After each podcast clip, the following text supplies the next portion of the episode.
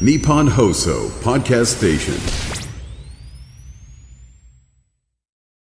1月4日木曜日今日の天気は曇りのち晴れ。日本放送飯田浩二の OK 工事アッ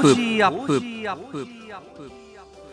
朝6時を過ぎました。おはようございます。日本放送アナウンサーの飯田浩二です。おはようございます。日本放送アナウンサーの新業一華です。日本放送飯田浩二の OK 工事アップ。この後8時まで生放送です。えー、今日から仕事が始まるよという方はとてもたくさんいるんじゃないかと思いますが、まあ今日はね、えー、お天気はちょっと曇りがちから晴れになるというところですけれども、えー、日本屋上の温度計8.5度、今日は10度以上ちょっと暖かいのかな、そうですね。昨日に比べると3度ほど高くなって最高気温14度東京都心は予報になっていて、ただですね、あの今強風波浪注意報が出ていまして北風が強めに吹く見込みなんですよね。なので、まあ、マフラーやストールですとかね、首元温められるものがあると安心かなとは思いますね。まあ、ちょっと体感気温としてはね、ちょっと下がるかもしれないです。まあまあまあ、今日挨拶回りだとか、あるいはね、えー、営業なんかされてる方と、今日、お部署で、えー、神社行ってお参りしてみたいな方もいらっしゃるかもしれないけど、ねうん、ちょっとね、外出るという方は暖かい格好をした方が良さそうだというところです。まあ、あのー、昨日までね、えーえー、三が日でというところでしたけれども、なかなかこうね、えー、地震があったりとか航空事故があったりとかちょっと気分晴れないなというところもありましたけれどもあの私、昨日はですね、えー、日本武道館に行ってまいりまして、はいうん、あの清水美智子さんが例年この武道館で、えー、コンサートというかね、うんうん、えー、開くと。でそれが10周年になるということで、えー、ありましてでそれをこう見に行ってきたというか実はあの私もちょこっとだけですけれどもお手伝いをしてまして、はい、でそこの部分でですね、えー、あのちょっとさすがにあのどういう形になったのか見に行かなきゃって言って行ってきたんですけれども、まああの結構ね、たくさんの方がこういらっしゃっていて、で、えー、リスナーの方からあメールもいただいておりました。えー、こちらは板橋区コアラコアラがしがみついてるさんからいただきました、えー、1月3日清水さんの武道館リサイタルに行ってきました。初めての参戦2階席で楽しんでおりましたが途中まさかの飯田さんの声と写真登場でおっと声が出ました。一緒に行っていた母に興奮と感動を伝えてみましたが朝はテレビ派、たまり文化放送の母には全く伝わりませんでした。うん、まあそうでしょうな。えー、久しぶりにおしゃべりーさんが聞いたので、個人的にはお得感増し増しでしたと。ありがとうございます。え、えーそれから、あこちら、アビコの柴犬さん、清水さんのコンサート行ってきました。飯田さんのモノマネもたくさん聞けましたが、えー、岸田総理のモノマネの音量が少し小さくて、今の立ち位置を物語っているようでしたね。いや、これは深読みのしすぎですよ。そんなことはないですよ。うん、えー、ね、北陸地方の方々、羽田を利用する方々が参加できなかったことが残念でしたと。あの、清水さんがね、途中であのメッセージの紹介等々で、えー、そういったところにも触れていらっしゃいました。まあ、そういったところに気持ちをね、あの、ちょっと向けながらという形でしたけれども、まあ、あのー、本当、笑える時には笑っといた方がと、ね、えー、いうこともあるし、まあ、気分をね、変えてと、こういうところで、えー、そうなんです。あの、私、今回は声のみの出演とそうだったんですね。はい、えー、形でですね、えー、いろいろやらせていただきましたんで、はい。あのー、清水さんのこのツアーもですね、えー、多分いろんなところでまた予定されておりますんで、まあ、詳しくは清水さんのホームページ、4325.net ご覧いただければと思いますけれども、まあ、多分この、あの音声もですね、はい使いますんじゃないかと思いますんで。あもう至るところで。はい。はいはい、はい、えー、ぜひですね、あの、機会ありましたらと。いや、確かにね、ただあの、私、清水さんと番組をやらせてもらったのは、かなりもう、もう前で、清水美智子のミッチャーインポッシブルというですね、土曜日の夕方にやっていた番組なんですけれども、あれ、だから私、本当駆け出し、まだ20代の半ばぐらいの時から始まって、多分ね、あの、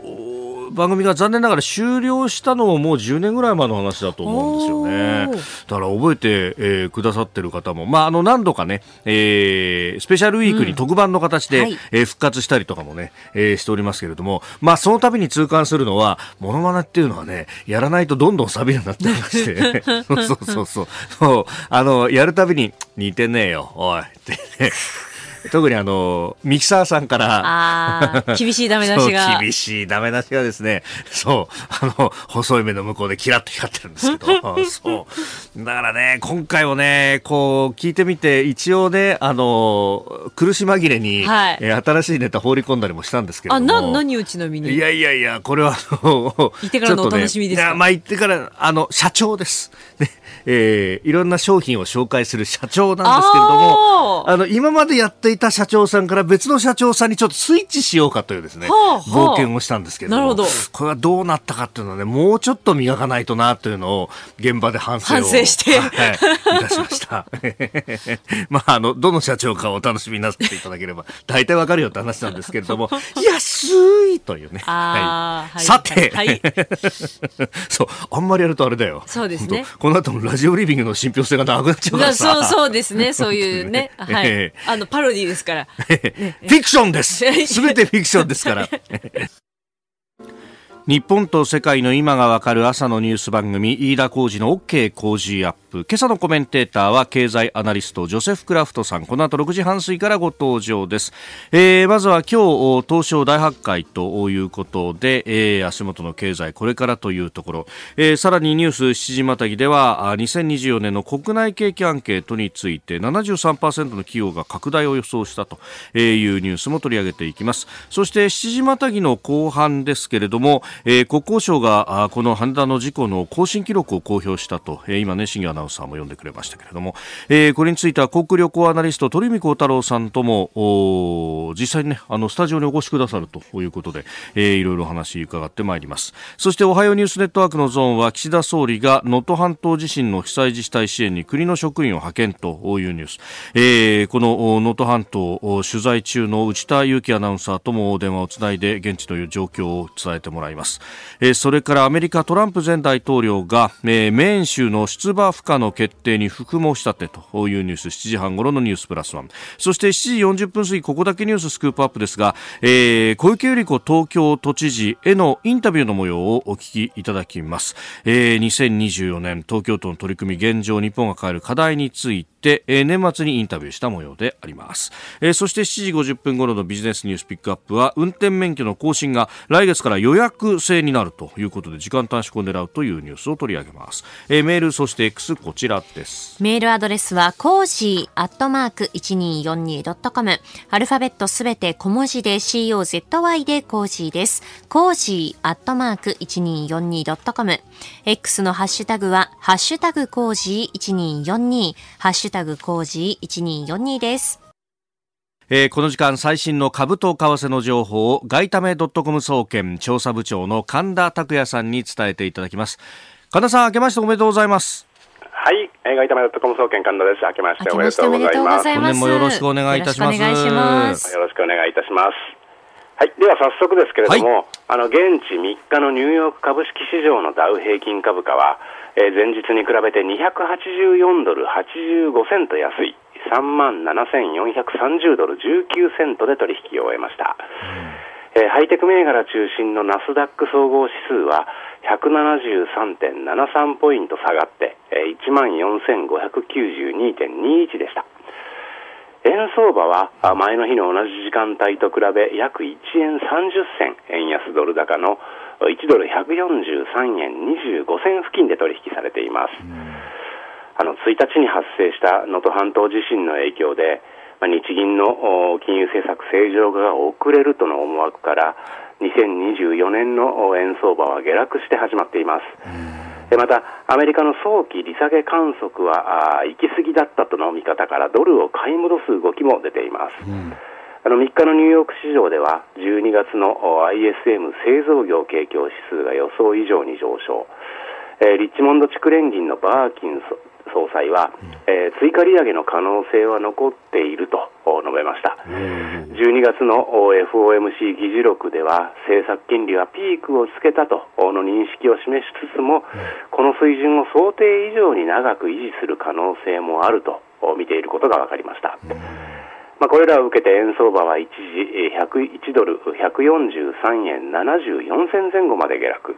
あ年始の2日間で、えー、3円近く円安ドル高に触れた格好です。あやっぱり材料一つでそうやって触れるんですね。えー、あの年末年始、うん、まあ、為替相場大きく動きやすいタイミングではありますけれども、はい、えー、まあ、多くの人々が、あのー今年2024年は円高方向へ触れるんではないかというふうに見てたと思います。ええ、まあ、これがだから、あのこういう見方が否定されるとですね、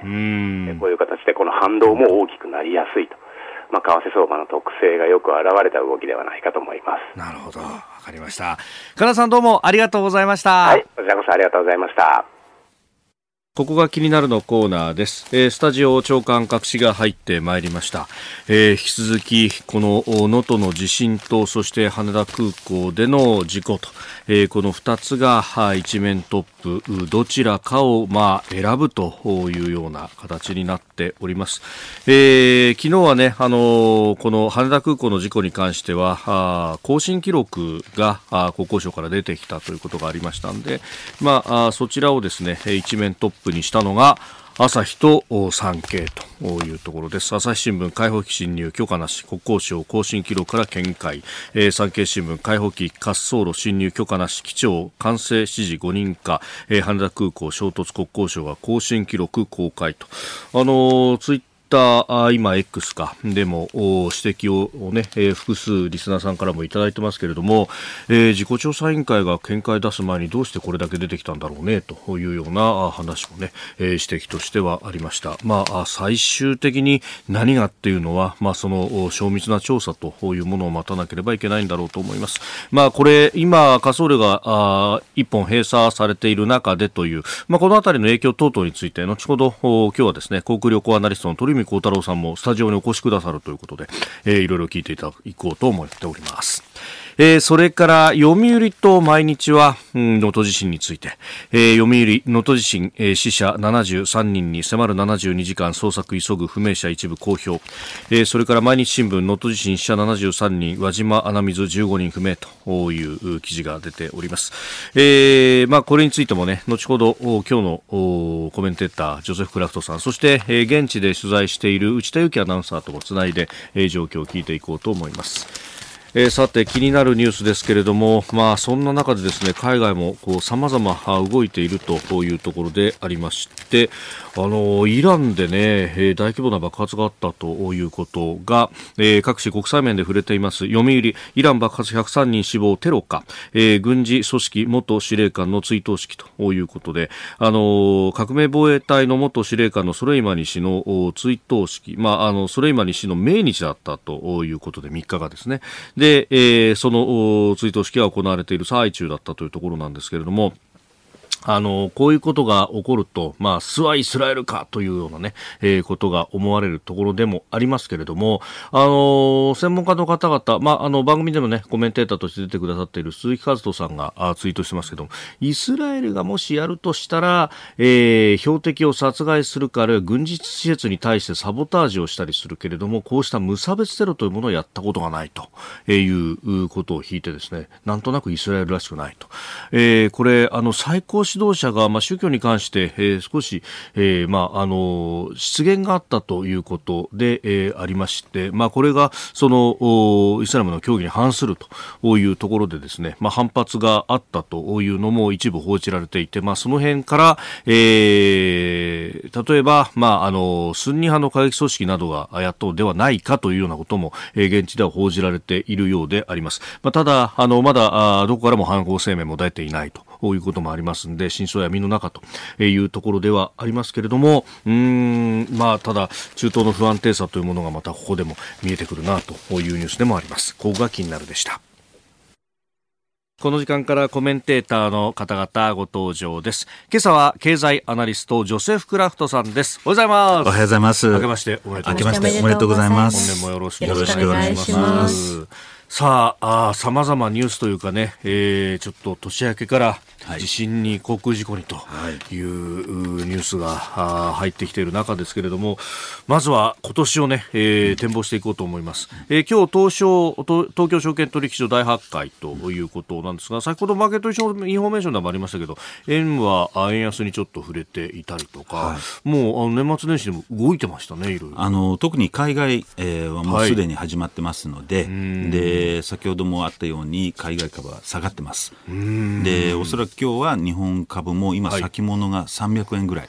えー、下がってますので、はい。えーまあ、マイナスオープンで始まるのではないかというふうに思われますね。まあ、その辺ね、あのアメリカの金融政策決定の会合、FOMC の議事要旨が発表されたとか、うん、えー、いろいろ出てますけれども、どうなんでしょうか？いや、あのまさしく去年もあの、はい、ここでお話したと思うんですけど、うん、ちょっと市場が利下げ期待に前のめりになっていた、はい、そして昨日 FOMC の議事録が出て、はい、えー、実態は市場の期待に反して、うん、えー、そこまでえー、積極的な利下げが、えー、議論されていないということが分かったということで金利が上がり株が、えー、下がり、はい、えー、ドルが高あの上昇したっていう局面ですね。うん。いやこれやっぱこう期待先行でわーっと買い上がってまた失望するみたいなの。なんか繰り返してる感じありますけど。もうあの2023年の前半もまさしく同じで、はい、えー、市場はあの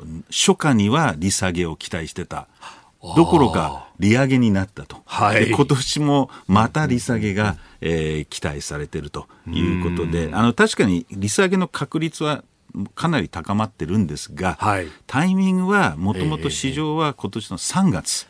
に利下げを織り込んでいるんですが、実際は僕はより6月、7月、あ下手したら9月。っていう可能性もあるので市場期待とはかなり溝があるんで、はい、その、えー、溝が埋まるというか市場の期待が剥落するにつれて、はい、えー、金利がある程度上がりドルもあの前半えー、1、3月の間に、はい、えー、どこかで高値をつけて、えー、そこから年末に向けて円高に進むんじゃないかっていうふうに予想してますね。うん。まあ、今、足元143円という、ね、数字が出てましたけれども、うん、1ドル、うん、まあ、これがやっぱり130円台には間違いなくいくというあの年末の方には、もう利下げが始まる直前に、うん、えー、本格的な円高トレンドに入っていくんじゃないかというふうに思いますけど、ただ、それまでに、はい、えー、今年の春先までに一回、えー、もう一段の円安、えー、ドル高っていうのはあり得ると。はい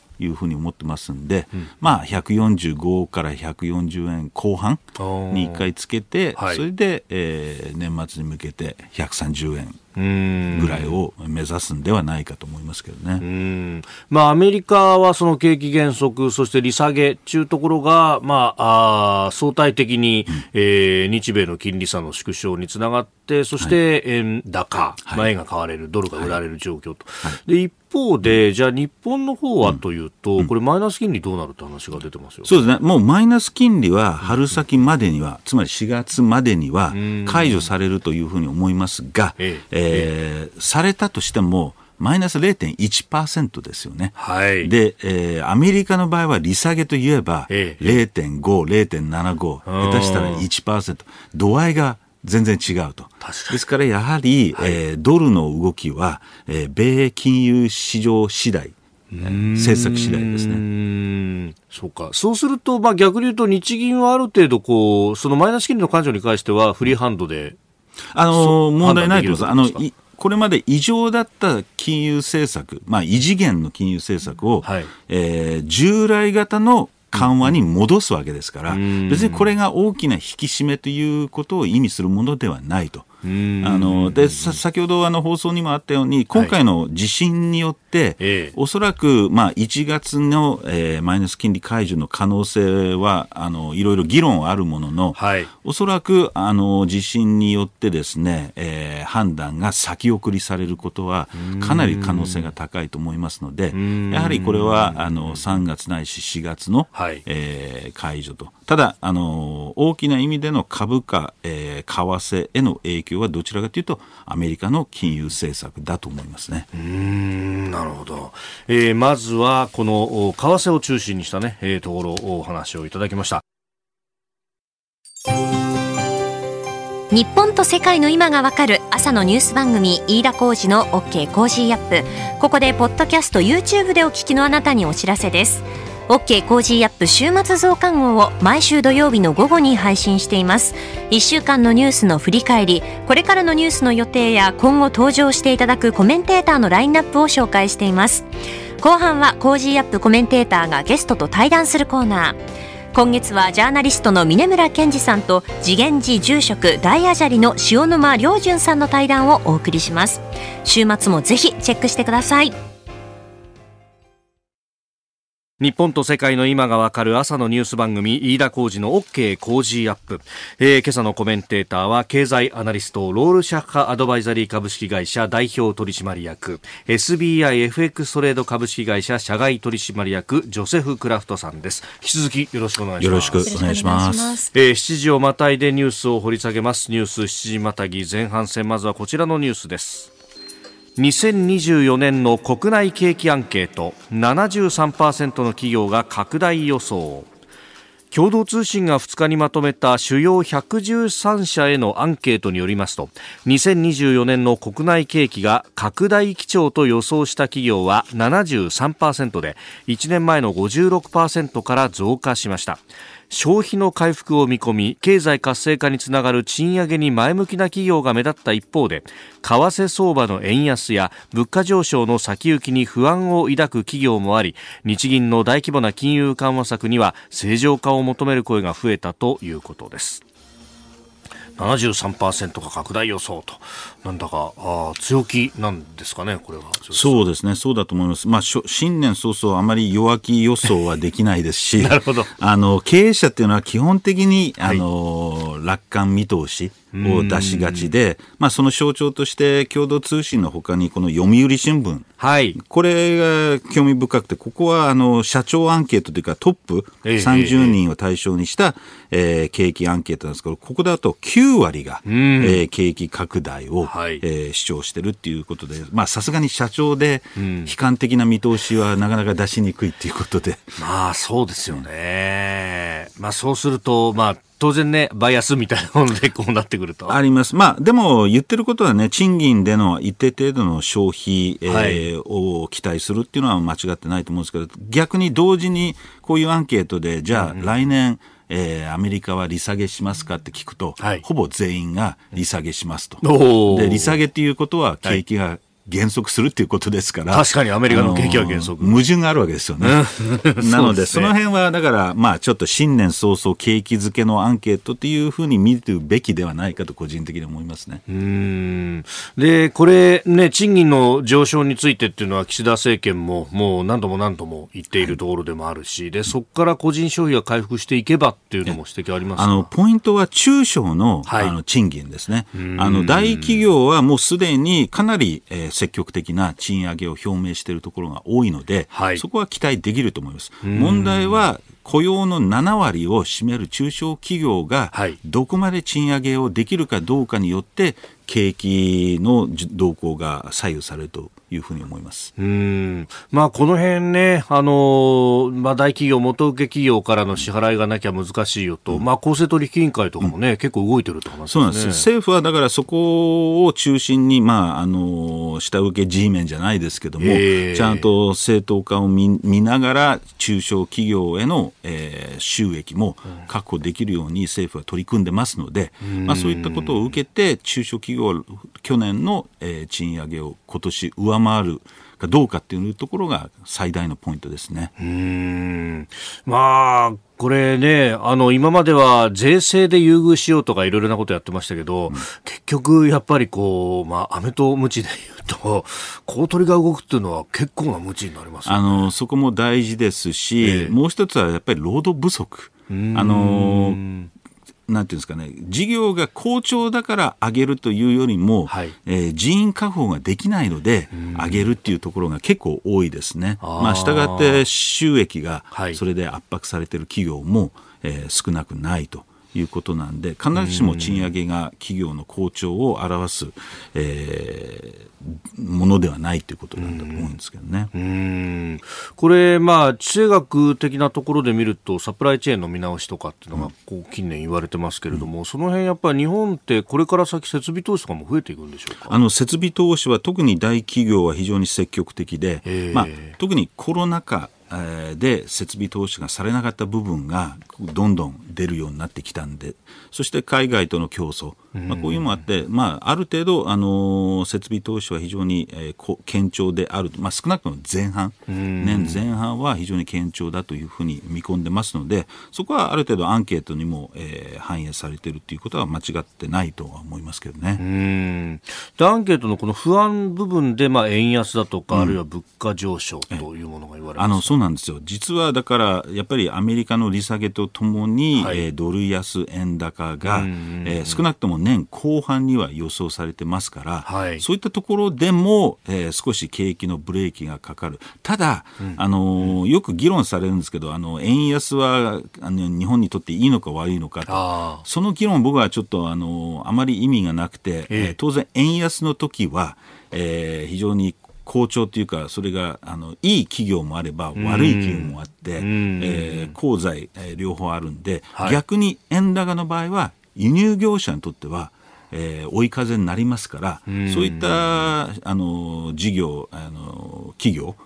にとっては非常にメリットがあるんで必ずしも円高がえー、日本全体にとって悪いということでもないし家計にとっても円高はある程度インフレを抑えるということで非常に、まあ、それが、えー、消費を下支えするっていう可能性もあり得るので必ずしも円安がいい円高が悪いっていうことは決めつけない方がいいと思いますね、い、いずれにせよやっぱり個人消費でこう中で回していくみたいなことあのこのアンケートで象徴的なのはやっぱり中国経済が低迷してる、はい、それからアメリカ景気も鈍化することが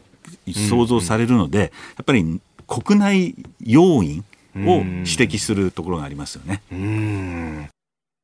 今朝のコメンテーターは経済アナリストジョセフ・クラフトさんです。引き続きよろしくお願いします。よろしくお願いします。では7時またぎ後半戦取り上げるのはこちらのニュースです。国土交通省羽田空港事故の更新記録を公表。海保機侵入の許可の形跡なし国土交通省は昨日羽田空港で2日に衝突した、えー、JAL 日本航空の航空機と海上保安庁の航空機との、えー、管制官の更新記録を公表しました。更新記録では管制官は海保機に滑走路手前の停止位置まで進むよう指示していますが滑走路内への侵入や離陸を許可した形跡はありませんでした。一方 JAL は機長らが海保機を視認できなかったと話していることを明らかにしております。ということで、まあ、お正月早々、ジョゼフさんの驚きの事故でした、ね、いやびっくりしましたね、これは。あのそれ以上にちょっとびっくりしたのは、海外メディアがこのニュースにかなり、えー、食いついたというか、やっぱりこの380人の乗客を18分で退避したっていうことに関して、驚きの声が、僕はスペシャリストじゃないんですけども、やっぱり考えるとすごいなっていうふうに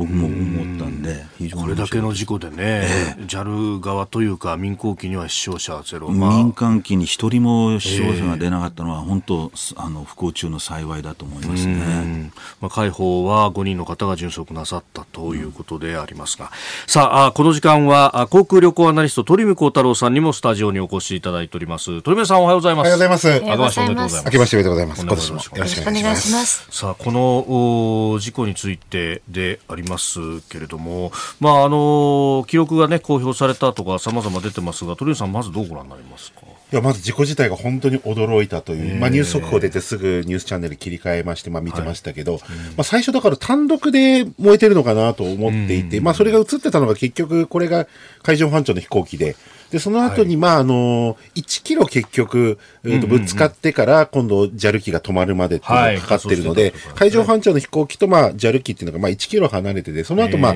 JAL 機の映像が出てきたっていうところで、最初だからな、何が燃えてるんだろうっていうところから、まあ、スタートしたんですけど、まあ結局今ね、いろんな記録なんかが出てきてる中で、まあその無線のところで、まあ管制塔からの、はい、まあ指示のところの、まあ、えー、解釈の違いなのか、まあそこら辺が出てきてるのかなっていうところがありますけど、で、あの、今、ね、ジョセフさんおっしゃられた通り、はい、僕も、うんと8時、ぐらいに、夜8時ぐらいには羽田空港入りましたけど、はい、もう海外メディアの方の数がすごかったですあ、そうですか。こんなに海外メディアの方が空港で取材をされている、まあ、その姿っていうのはもう今までで僕が15年ぐらい取材してきた中で、もうこんなに多いのは初めてだったなっていう。だからやっぱりそこら辺の関心っていうところは、非常に大きかったのかなっていうところで、もう映像出た時に、まあ、怪我にある程度出るかなっていうか、まあ、そういうふうに思われた方も多かったと思いますけど、まあ、このね、あの、民間機の方、JAL 機に対しては、まあ、あの、重症者もいないっていう。はい。はい。だからそこがやっぱりすごかったなっていうところですよね。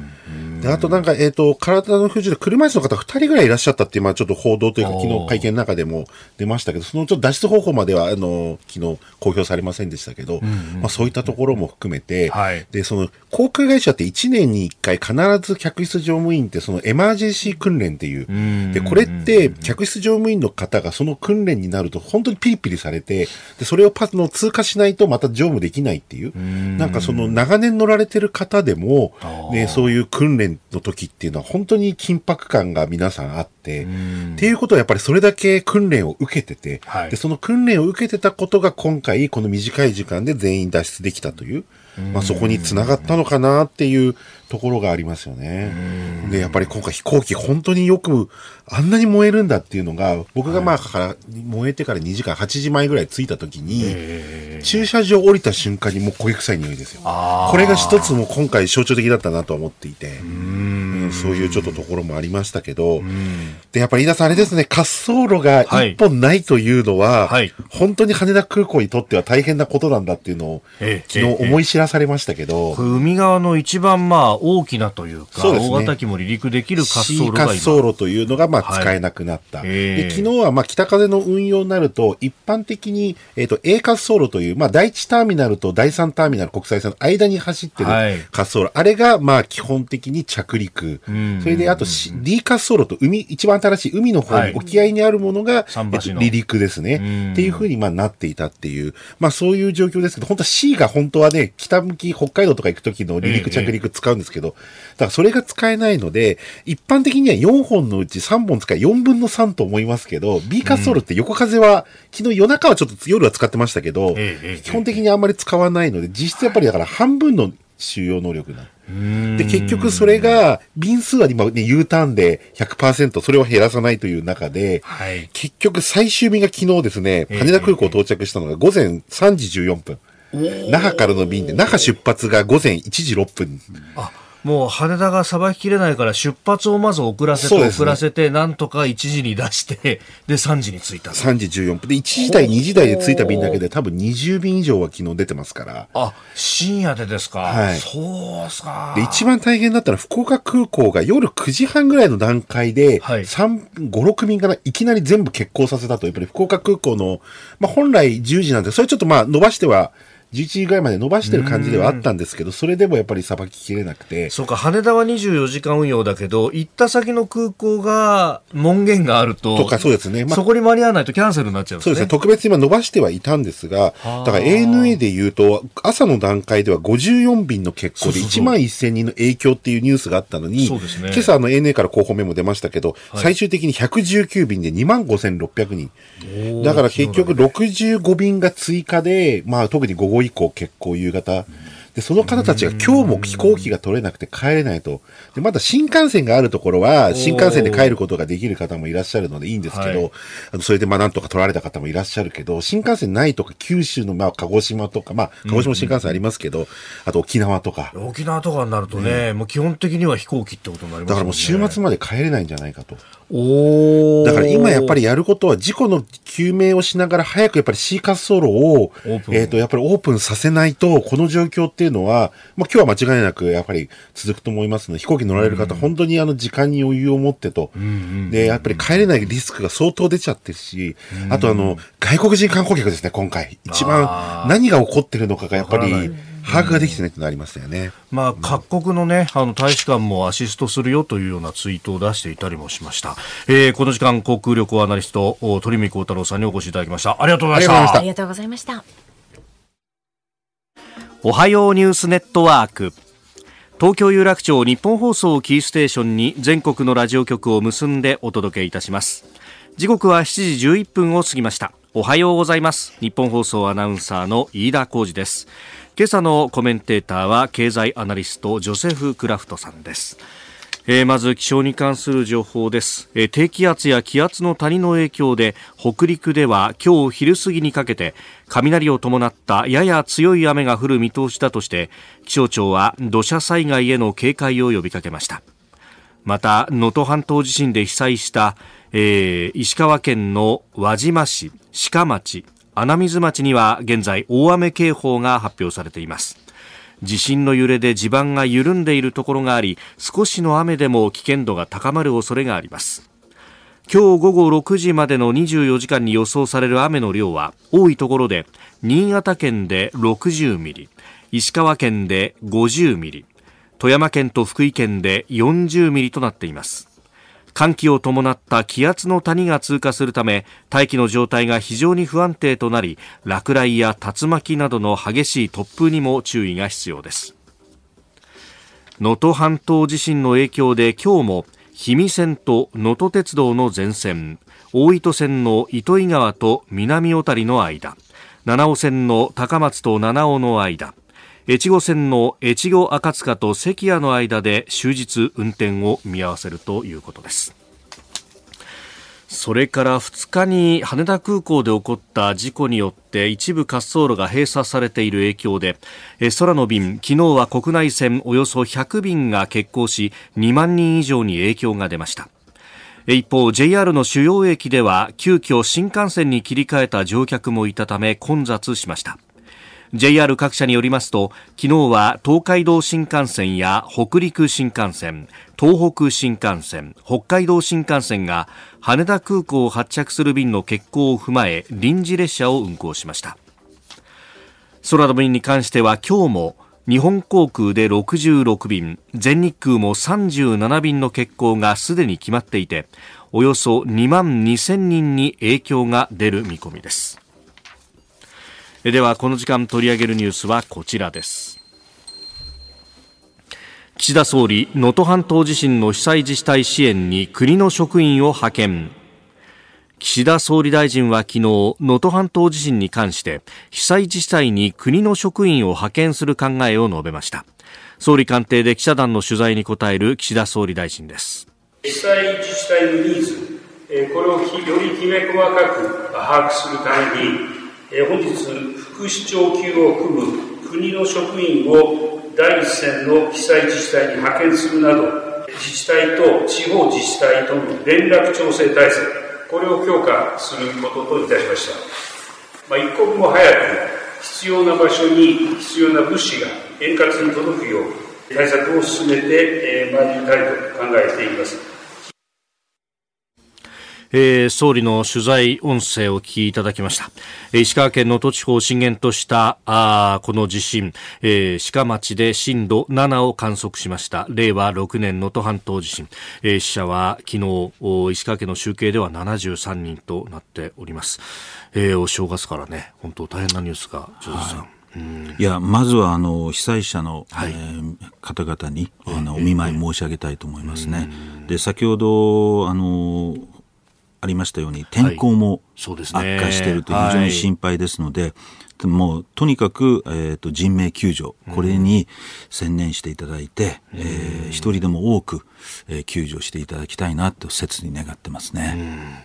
うん、まあ、その天候も含めまして現地能登半島被災地で取材中日本放送内田裕樹アナウンサーとつなぎます。内田さんおはようございます。おはようございます。よろしくお願いします。よろしくお願いします、えー、今どちらにいらっしゃいますか？え現在ですね能登半島東側中部の町あの1日の地震で震度6強を観測しました石川県の穴水町に来ています。うん。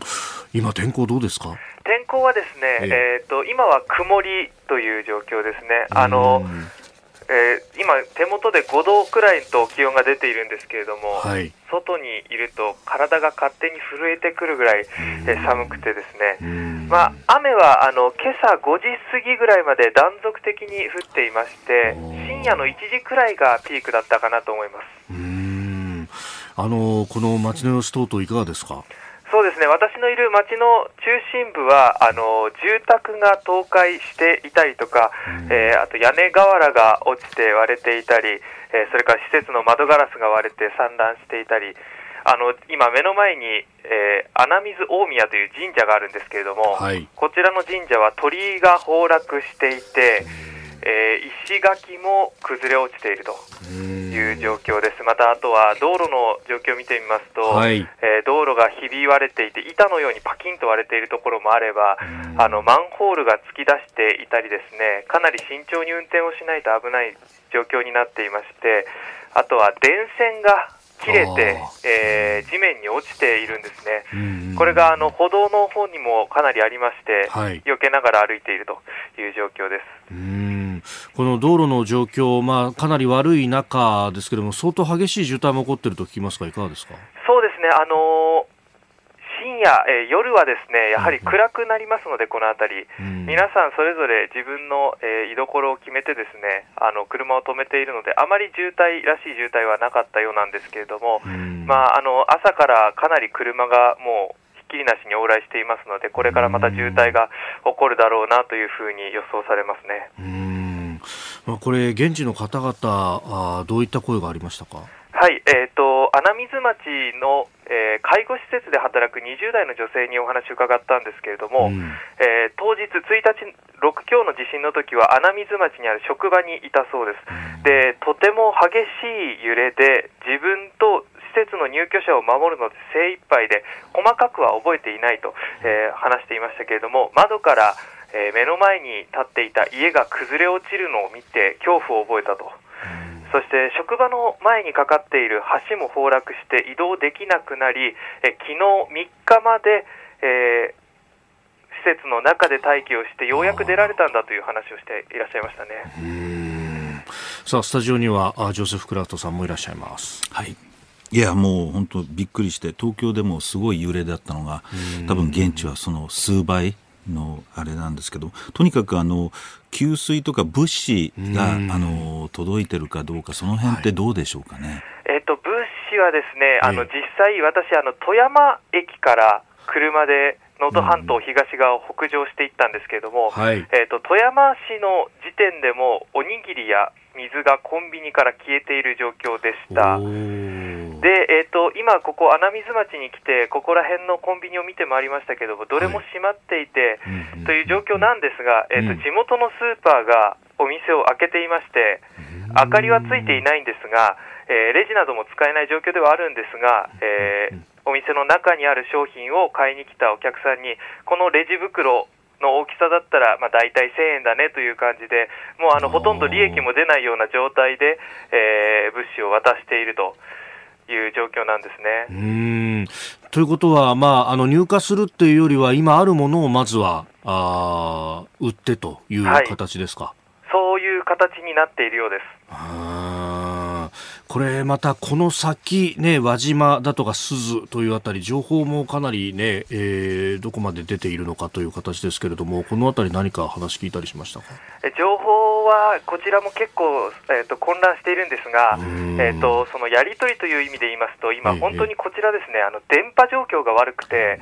私、今話しているのが公衆電話なんですね、えーと、と携帯の電話が昨日の19時頃からドコモの携帯は県外が続いていまして、はい、えー、私の使用の携帯 au の回線なんですがこれも、えー、明け方、え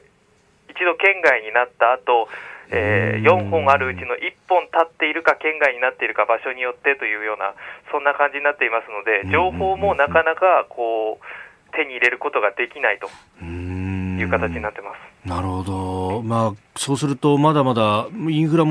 も寸断されたままという感じですね。そうですね、えー、ライフラインはすべて今寸断されている状況でして、はい、信号もついていません。うんそうか、そうするともうもう夜は本当に真っ暗になるという。そうですね、明かりが全くないので、緊急車両の赤色灯とか、はい、あとはライトがもう遠くからでもよく見える、そんな状況ですね。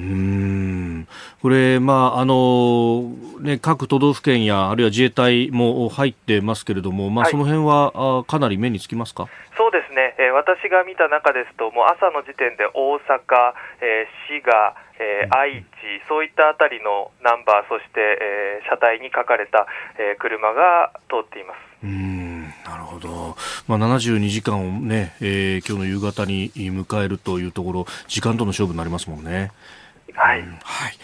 内田さんどうもありがとうございました。ありがとうございました。えー、日本放送内田裕樹アナウンサー、能登半島穴水市で取材中、電話をつなぎました。まあ本当ね、72時間という壁、間もなくというところですから。もう、あの、北陸の方は寒さも夜は厳しいですから、ねはい、本当に、えー、被災者の方々の安否が心配されますね。えー、ということで、まあ、能登半島地震の現地の様子伝えてもらいました。えー、以上、全国のラジオ局を結んでお届けいたしました。おはようニュースネットワークでした。続いてニュースプラスワン取り上げるのはこちらです。アメリカトランプ前大統領メーン州の出馬不可決定に不服申し立てアメリカ共和党のトランプ前大統領は現地2日メーン州当局が今年3月の党予備選に出馬できないと決定したことに対し偏見に満ち適正な手続きを欠いたとしてメーン州の裁判所に不服を申し立てました。メーン州のベローズ州務長官は去年末トランプ氏が2020年大統領選の敗北を覆すため2021年1月の連邦議会襲撃事件を引き起こしたと認定し反乱に関与した者の官職追放を定めた合衆国憲法修正14条3項が適用されると判断したということです。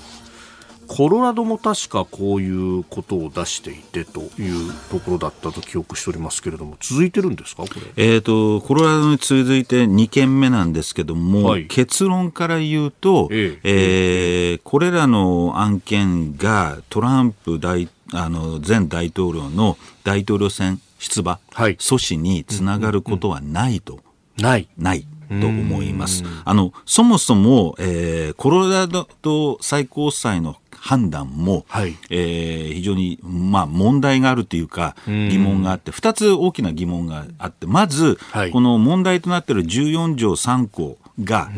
大統領にあの適用できるのかどうかって明記されてないんですね。でそこが一つの議論。もう一つは、はい、あの推定無罪の原則で、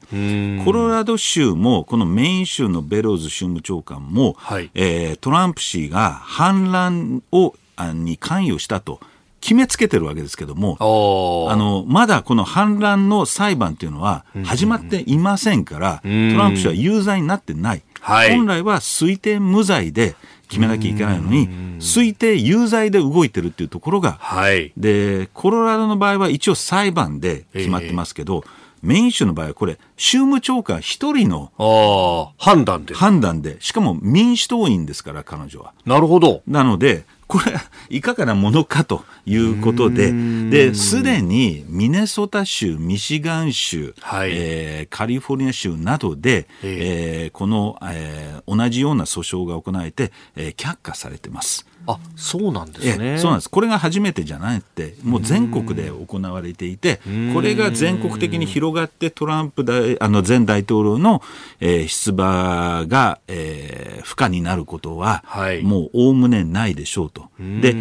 ー、コロラド最最高裁の判決は今後連邦裁連邦の最高裁で、えー、審議されますけれども、うん、そこでも、うんえー、あの裁判官9人のうち6名が、はい、えー、保守派でありますからおおむね、えー、その最高裁も、えー、棄権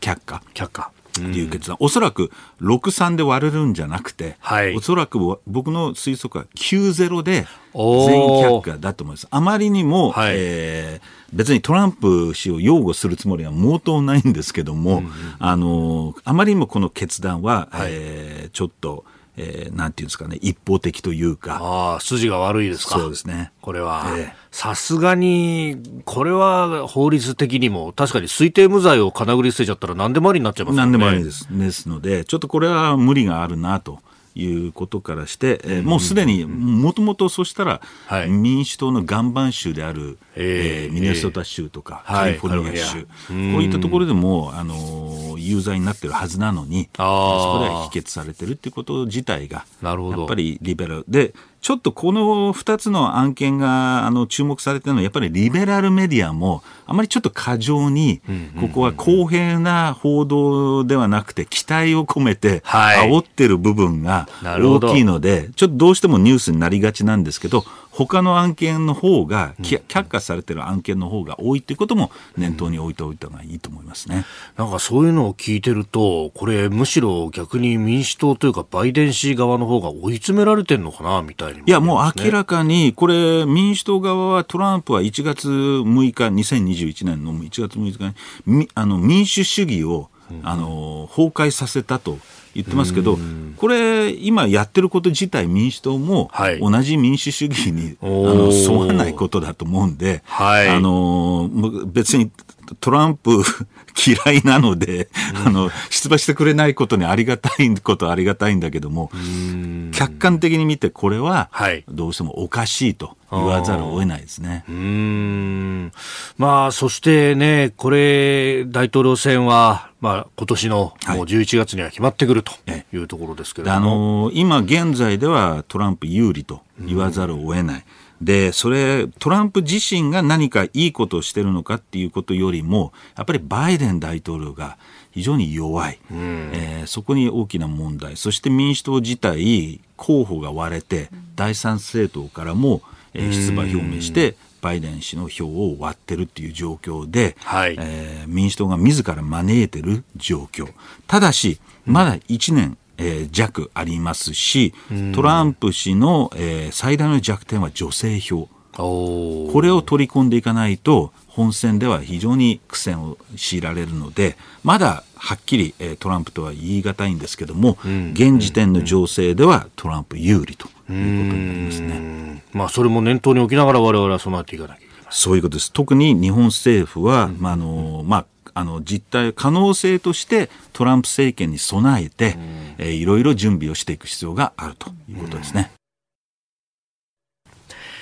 えー、ではあこの時間こちらをお届けいたします小池百合子東京都知事に聞いた2024年東京都の取り組み現状と日本が抱える課題えー、インタビューは去年末でありました。えー、と小池百合子東京都知事に都庁でお話を伺っております。ではお聞きください。小池百合子東京都知事にお話を伺います。知事明けましておめでとうございます。おめでとうございます。本年もよろしくお願いいたします。去年の末に年間の一字というものを出されました。その中で国という字と小という字を出されました。今年はどういう年にしようというのはありますか？そうですね辰年、はい、で想像上の動物だとあちなみに私年女で36歳になります。おめでとうございます。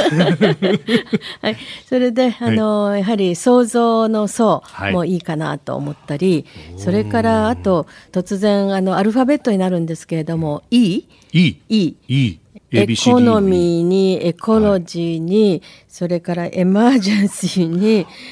えー、みんなその E が入るかなと思っているんですけれどね、はい、でも基本的にはいい年にしたいと。いい年にしたい。はいはいはい。すべてしっかりパッケージ、はい、でもこのあの今キーワードをさまざま挙げていただきましたけれども、あのエコロジーということで言えばもう知事一貫してこれ取り組んで、えー、来られましたが、先日は COP28 にね、行かれて。UAE に行かれました、まあ、あの水素取引所を作るというような構想もね、出されましたよね。はい。まあ、水素はですね、はい、これからのエネルギーの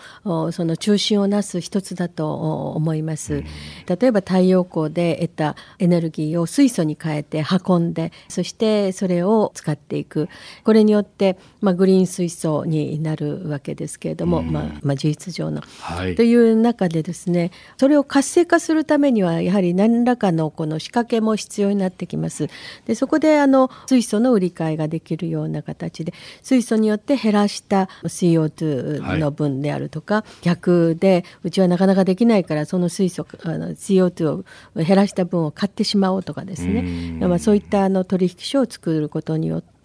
マーケットを動かしていく。そのためのあの仕掛けです。ドイツに H2 グローバルという組織がありましてそこと連携しましてできるだけそのグローバルな展開ができるようなそういう仕掛けにしたいと思っています、うん、あの去年の漢字で国というのを選ばれた一つに暑さというものもあ暑かったでしょう、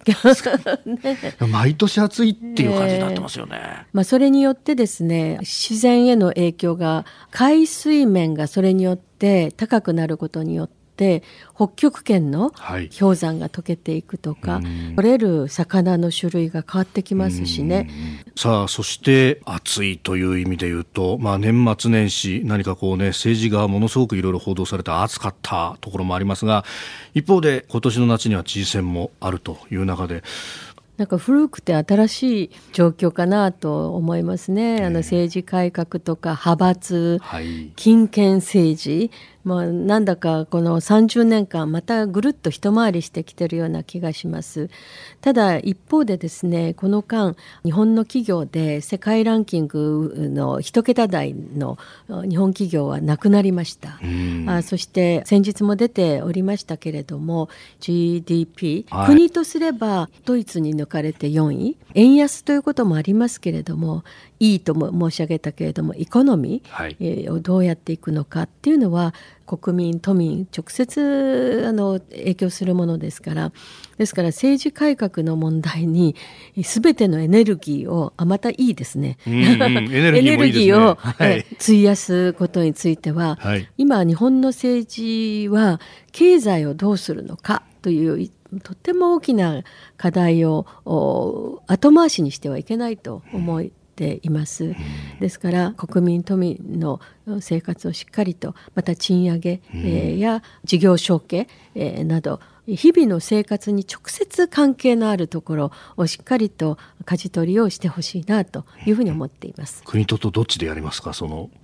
今都はやるべきことやってると思って、うん、あの子育ても国に先駆けることが多いです、はい、各省庁の縦割りが都ではさほどきつくないのでスピード感を持って対応ができるというのがメリットですね。なるほど、はい。この時間小池百合子東京都知事にお話を伺いました。知事今年もよろしくお願いいたします。はい。ありがとうございました。お願いしますえー、都知事インタビューの模様をお聞きいただきました。まあ、さすがにね、あの、政局であるとか、あこの先の都知事選について明言というものはありませんでしたけれどもね、えー、えー、様々お話しいただきましたが、どう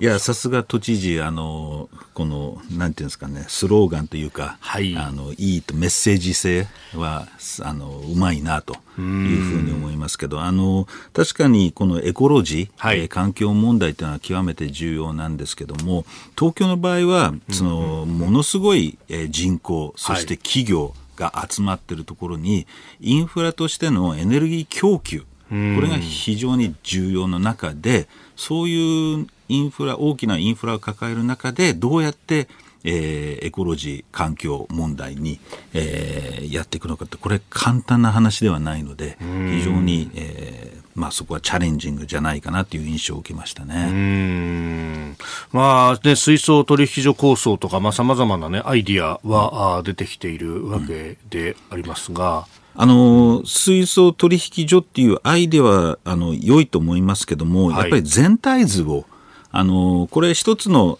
あの、ある意味小さな取引所なんで、これだけでとてもエコロジーなんてできるわけがない。全体像を示していく必要があるということ。まあ、これはやっぱり東京都だけではなくて国と一緒に、はい、あのその先ほど都知事はそのドイツという H2 グローバルという組織との連携とか、はい、えー、UAE との連携とかっていうところ COP28 とかの連携、海外との連携を主張しますけど、やっぱり一番大事なのは、国、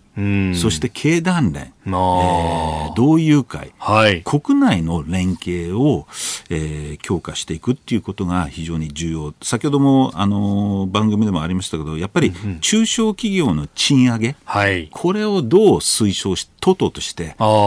推奨していくのかっていうのは、まあ、エコロジーと同様に非常にエコノミーっておっしゃってますから、おっしゃってましたね。もう、あの根幹というか、あのど真ん中に重要な政策としては、やっぱり中小企業の賃上げがあるのではないかと思いますけどね。うん確かに東京、中小企業もたくさん抱えてます、ね、たくさんいます。はい。だからやっぱり中小企業が潤っていかないと、はい、経済、消費は上がっていかないと思いますんで、そこは都としてもどこまで、えー、その支援していくのか、はいえー、ということを、まあ、注目したいとは思いますね。うんえー、都知事インタビューの模様をお聞きいただきました。このコーナーも含めてラジコタイムフリーポッドキャスト YouTube でも配信してまいります。番組ホームページご覧ください。日本と世界の今がわかる朝のニュース番組飯田浩二の OK コージーアップ日本放送の放送エリア外でお聞きのあなたそして海外でお聞きのあなた今回もポッドキャスト YouTube でご愛聴いただき本当にありがとうございました飯田浩二の OK コージーアップは東京有楽町の日本放送で月曜日から金曜日朝6時から8時まで生放送でお届けしています。番組ホームページでは登場いただくコメンテーターのラインナップや放送内容の原稿化された記事など情報盛りだくさんです。また公式 X では平日は毎日最新情報を配信中です。ぜひチェックしてみてください。そしてもう一つ飯田浩二アナウンサーが夕刊富士でコラムを連載中。飯田浩二のそこまで言うか毎週火曜日の紙面もぜひご覧ください。日本と世界の今がわかる朝のニュース番組。飯田浩司の OK Cozy up。忙しい朝そして移動中ニュースを少し深く知りたい時。ぜひ AM、FM、ラジコはもちろんニッポン放送のポッドキャスト YouTube でチェックしてください。